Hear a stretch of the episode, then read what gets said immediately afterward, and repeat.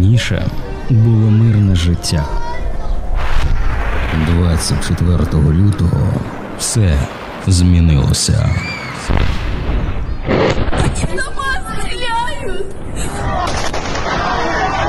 Які вчення? Ви що, росіяни? Ви окупанти. Та ви прийшли на нашу землю. Спогади, емоції та реалії. У подкасті від Суспільного Запоріжжя Моя історія війни. Епізод шостий. Нескорене гуляйполе. Привіт!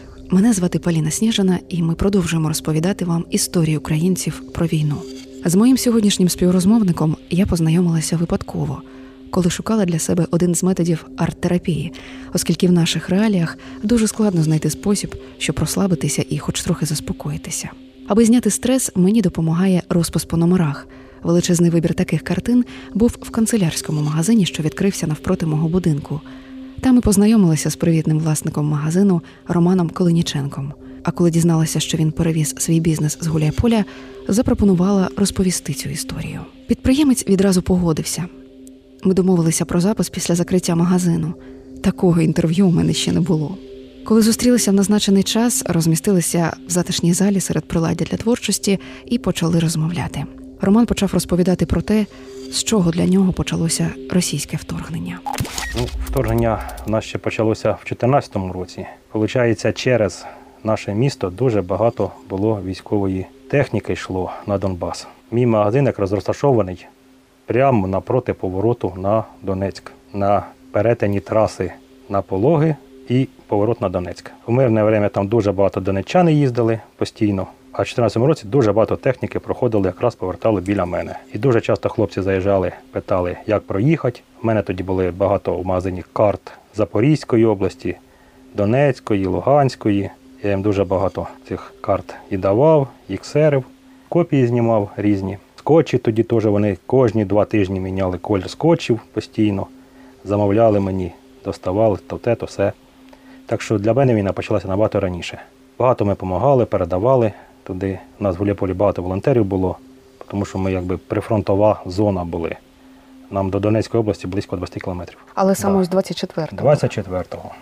22 числа, коли Путін признав ЛДНР, визнав їх, то вже здалося, що є предпосилка до цього всього. Але все ж таки сподівалися, що цього нічого не буде. А 24-го вранці ми прокинулися від того, що над містом пролетіли літаки.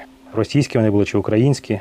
Вони летіли з боку Мелітополя. Можливо, це наші встигли з аеродрому злетіти. А можливо, це були російські, які вже от бомбардувалися в тому напрямку і поверталися кудись. А що ви робили і що ви відчули саме ось в перші години, в перші дні і в перший тиждень війни? Здавалося, що це просто так не може бути. Що це просто якась помилка.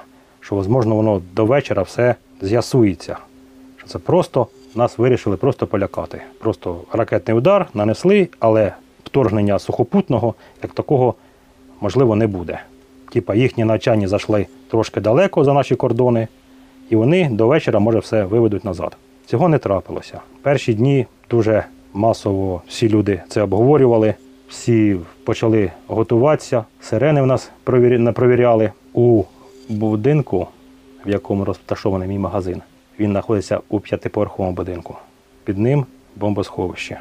В той же день жителі там навели порядки.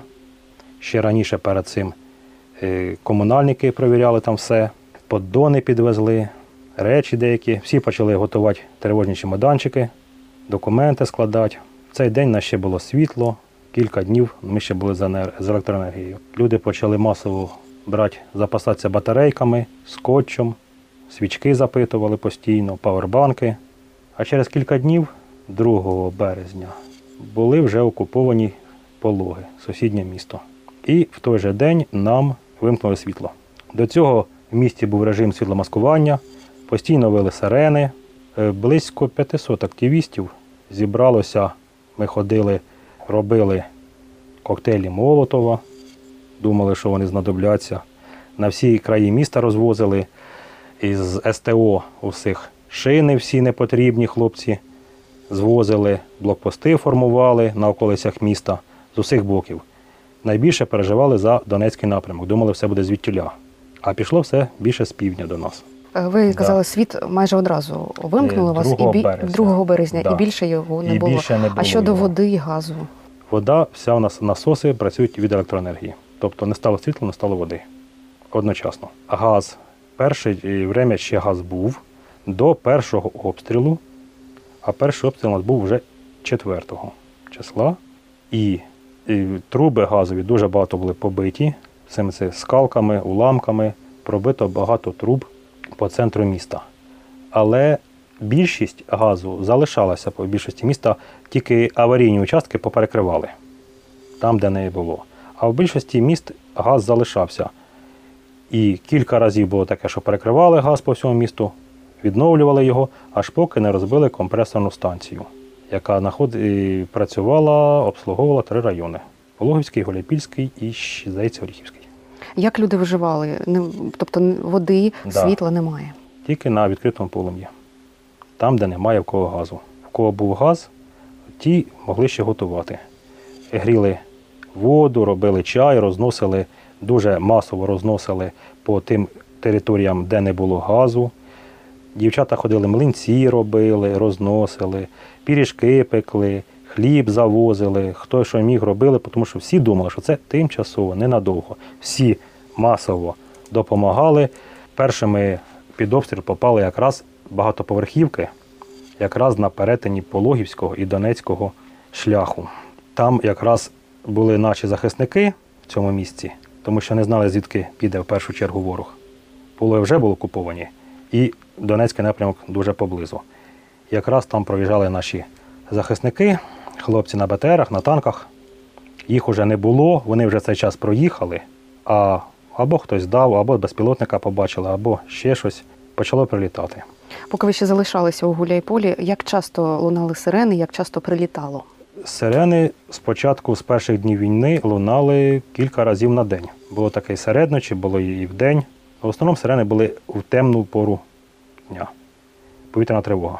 Але ці всі сирени проходили без бомбардувань, без обстрілів, без нічого. Аж поки не окупували пологи, і тоді з поліг почали обстрілювати Гуляйполе.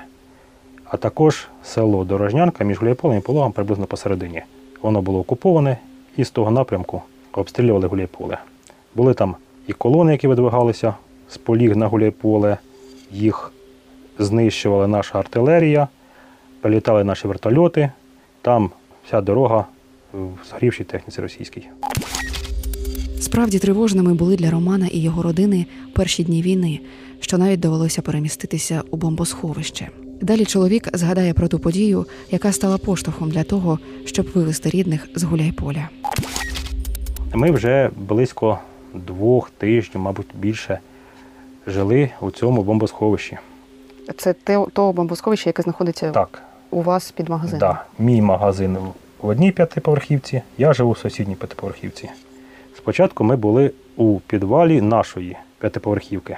Тож людей там було кілька десятків. Поступово почало людей з кожним, кожну ніч людей все менше і менше, люди виїжджали. Якраз дві ночі були обстріли якраз от цього краю п'ятиповерхівок. І дуже більшості побило вікна, більшість людей без вікон було, якраз почалися морози. Хто залишався, той воду позливали з опалення. Хто поїхав, тих опалення так і осталося з водою, порозмерзалося все. У нас опалення у всіх, майже у всіх газифіковане. Кожен собі опалює свою квартиру як хоче, у всіх газифіковані квартири. Нема централізованого опалення вже давно. І в багатьох розмерзлися батареї, вікна забивали люди, хто чим міг. Потім у нашому підвалі, де ми були, була така одна ніч, що ми залишилися самі. Осталася лише наша сім'я. Останні всі повиїжджали або переїхали в інші сховища, де стало більше людей. У школи, лікарні, дехто повиїжджав до родичів. І в нашому будинку не залишилося взагалі людей із 60-квартирного будинку. Лишилися тільки три чоловіка, які були в цьому будинку, але в іншому підвалі. І ми перебралися у будинок навпроти. Там бомбосховище краще, іменно бомбосховище, а не підвал. Там на той момент людей було вже близько сотні. А по перших сиренах їх було більше 200. І з кожним днем десь на 5-10 чоловік ставало менше. Люди виїжджали, роз'їжджалися потихеньку. Коли ми вирішили виїхати, ця ніч була Гуляйполе накрили градами. Гради летіли в обох напрямках. І з Гуляйполя в сторону Поліг, і з Поліг в сторону Гуляйполя. Було кілька телефонних дзвінків від знайомих, сусідів, що Гуляйполе горить. Це було близько 11 ночі, темно, а гради ж летять, вони ж горять. І здавалося здалеку, з сусідніх сел здавалося, що Гуляйполе горить. А це просто над Гуляйполем літали гради. І вранці в наш мікрорайончик в той день нічого не прилітало, просто нас перелітало в інші напрямки. Нас обстріляли то перші два дні, як обстріляли Гуляйполе, нам прилітало, останні дні всі прилітало в інші райони міста. Після цієї ночі дзвоне приятель, він також відомий в Гуляйполі волонтер Андрій, і каже, що я вивозю свою сім'ю. Ночі нам прилетіли ці гради перед хатою, вилетіли вікна, за хатою вилетіли вікна. У нас погріба немає, ми все це время переховувалися у сусідів. Причому він з одним сином у одних сусідів, дружина з іншим сином в інших сусідів. На всякий випадок, якщо прилетить комусь, щоб знати, що тих откопувати де. Каже, я своїх вивозю, свою сім'ю. Поїхали і ти вивозь своїх. Ну добре, подумали і рішили, треба вивозитися. Швиденько одяг, який на нас був, той залишився. У підвалі тоді стояла температура вночі до мінус 15 спускалася. У підвалі температура вище плюс 5 не піднімалася. Всю ніч люди спали, і пар з рота у всіх ішов. Більшість людей на той момент в підвалі залишалося людей близько 50. Більшість людей вже була хвора. Багато хто подягав маски, тому що не знали хворі від простуди чи може коронавірус. Вирішили, зібрали документи, всі були зібрані, зібрали ще трошки речей і поїхали з Гуляйполя. Поїхали. По Оріхівський напрямок вже був перекритий туди їхати. Траса прострілювалася з Гуляйполя на Оріхово. І ми їхали через Покровське Дніпропетровської області. Туди доїхали через блокпости. Там хлопці наші стояли, проїхали до Покровки і там зупинилися і куди їхати далі. У мене родичі в Запоріжжі, у них родичі в Дніпрі. Розділятися, їхати ми до своїх, вони до своїх. Ми порадилися, вирішили триматися разом. Поїдемо трошки в одних побудемо, трошки в інших побудемо. Все ж таки нам вдалося скоро закінчиться. Уже на Київщині починався відступ російських військ, то раз вони там відступають, скоро може і від нас відступлять. Побудемо кілька днів в інших, в одних родичів, кілька в інших, та й повернемось назад. Вирішили їхати спочатку до Дніпра. З Дніпра родина Романа на евакуаційному потязі перетнула кордон і відправилася до Литви. На момент запису нашого подкасту дружина і син Романа вже поверталися до України в більш-менш безпечне місце. А от мати чоловіка і досі залишається під обстрілами у Гуляйполі. Вона живе у приватному будинку. В її секторі, де вона живе, газ був ще близько, мабуть, до самого літа газ ще був. Як газ пропав у сусідів, які виїхали, вони їй позвонили, сказали, у нас є газовий балон, забирай, користуйся скільки треба. Також вона зробила, хлопці допомогли зробити їй таку плитку, кабиця, на якій вона варить дровами кашу на свої 10 собак. Також двоє сусідів виїхали, залишили їй корм для курей. Вона їх годувала. А їхні курятники розбомбили з різниці в 10 днів. Причому одних оцих е, сусідів, де собаку поранило, і курятник розбомбило. Вона о 8 ранку погодувала їх, а прилетіло о 8.30. Тобто на півгодинки розминулася з цим вона всім. Курей перетягла в свій курник. Через 10 днів повторилось те саме з іншими сусідами, які залишили, і теж перетягла до себе. Так що вона зараз годує сусідських не тільки собак, а й курей. У неї є свердловина, генератор. Ну, Десь раз в тиждень запускає, накачує води. Зимувати ще в 2014 році, коли це все почалося, я тоді купив твердопаливний котел і генератор. Так що газу не буде, але вона зможе топити дровами. Криша і двір, всі господарчі будови в неї побиті осколками. Літня кухня також пострадала. Хата, ну, криша побита. Дирки, які бачили, запінили, зима покаже, всі дирки ми побачили чи не всі. Саме через те, що треба годувати чималу кількість тварин, мати Романа і досі не хоче виїжджати з Гуляйполя. Чоловік зізнався, що і сам неодноразово виїжджав до рідного міста, щоб перевести справу життя до Запоріжжя. Але одна з таких поїздок ледве не коштувала йому життя. Ми поїхали у вівторок о приблизно 4 годині виїхали з Запоріжжя. Машина у мене була вантажна замовлена на четвер. І ми поїхали у вівторок увечері. В нього було замовлення на середу, а на четвер я його замовляв. Він вирішив взяти генератор, щоб прогнати в себе вдома скважину свою. Тому що 5 місяців вона стояла, замулилась, і ми заїхали в Покровку на заправку заправити його генератор бензином. А там був прийом товару. 20 хвилин ми чекали. За ці 20 хвилин він дуже нервувався, втрачаємо час, поїхали. І доїжджаємо ми вже до Гуляйпільського блокпосту. Та й бачимо, що по краям гулять поля. Справа, спереді, зліва, елеватор горить. І вже буквально кілометрів за 5 до Гуляйполя, до Гуляйпільського, останнього нашого блокпосту, бачимо, що починає горіти центр міста. Цей момент я розмовляв по телефону з матір'ю, питав, як там в Гуляйполі ситуація. І в цей момент обривається зв'язок. Через 3-4 хвилини зв'язок з'являється. Вона каже: гради прилетіли по центру міста. Ми приїжджаємо до блокпості, хлопці кажуть, зачекайте, поки не спішіть трохи. Ну, так як ми знаємо, що зазвичай градами все вони завершають. Тоді, може, півдня або й цілу добу будь затища. Ми трошки перечекали хвилин 10, вирішили їхати. Заїжджаємо і магазини напроти мого горять. Тобто ці 20 хвилин, які ми чекали на заправки в Покровці, нас врятували. Тому що якраз би тут вставав би з машини і йшов би в свій магазин. І тут ми могли попасти під обстріл. От така була моя остання поїздка.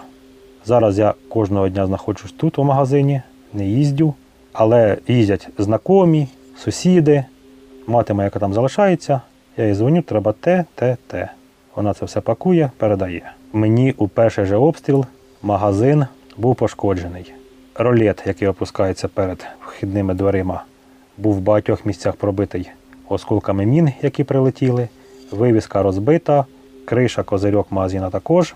І осколки, які пробили ролет, пробили вікна, стекла, оці всі скло входних дверей. Ми до цього готувалися, і я забарикодував двері ящиками з ксероксним папером. І всі осколки застряли в цих ящиках. Далі в магазин вони не пролетіли, так що всередині магазин у мене лишився цілий. А не думали, наприклад, перевести магазин подалі від фронту, адже Запоріжжя прифронтове місто. Запоріжжя місто прифронтове, були такі думки, але і в Запоріжжя це, це перевести це дуже дорого. А чим далі, тим буде дорожче. Просто фінансово ми 5 місяців не працювали. Перші місяці війни дуже багато я волонтерство возив продукти, зібрав чеки. Я близько 20 тисяч тільки потратив на бензин, катаючись туди-сюди, возячи продукти. Уже в липні, думаю, треба про себе подумати. Вивезти це все, поки воно ще ціле.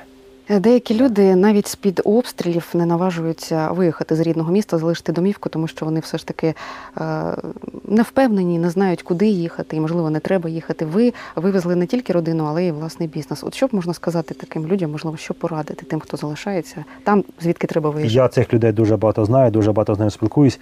Серед них дуже багато людей, які виїхали, а потім повернулися. Тому що там і майно все, за нього переживають, переживають, що його розікрадуть, розмародерять. Також там менші в них витрати. Тому що повертаються ті, в кого частні будинки, приватні будинки. Ті, що живуть у багатоповерхівках, ніхто особливо не повертається. Вони або живуть у приватних будинках, в кого є така можливість, або ж повиїжджали. За даними нашої мерії, близько 4 тисяч людей ще залишаються у Гуляйполі. Є люди, які приїжджають на 2-3 дні і виїжджають, за речами приїжджають. Приїжджали люди, картоплю садили, уїжджали, верталися, викопували її, опять виїжджали. Є люди, які туди-сюди їздять. Кілька днів там, кілька днів тут. Дуже багато зустрічався із нашими місцевими людьми, які були під окупацією. Кілька сел Гуляйпільського району потрапили під окупацію. І до сих пір вони окуповані. Вони там кілька тижнів були під окупацією, потім їм дали дозвіл виїжджати протягом півгодини. Сказали, півгодини на збори і випустимо колону. Вони виїжджали в грузових машинах, стоячи в кузовах населення цих сіл. На кожному блокпості всіх чоловіків перевіряли, роздівалися вони, їх перевіряли на наколки, там якісь наколки ЗСУ там, або ще там патріотичні герби, тих не пропускали. Але таких майже не було, тому що більшість тих хлопців, які були в АТО, вони в перші ж дні пішли захищати батьківщину. Деякі змогли від ті, які потрапили під окупацію раніше, ніж пішли на фронт. Тікали по ночам через посадки, були хлопці, які вибиралися. Так що ті люди, з якими я спілкувався, кажуть, у нас перевіряли, але не зняли нікого з машини. Ті кажуть, у нас там одного з машини зняли. Ми його долю не знаємо, що з ним трапилось.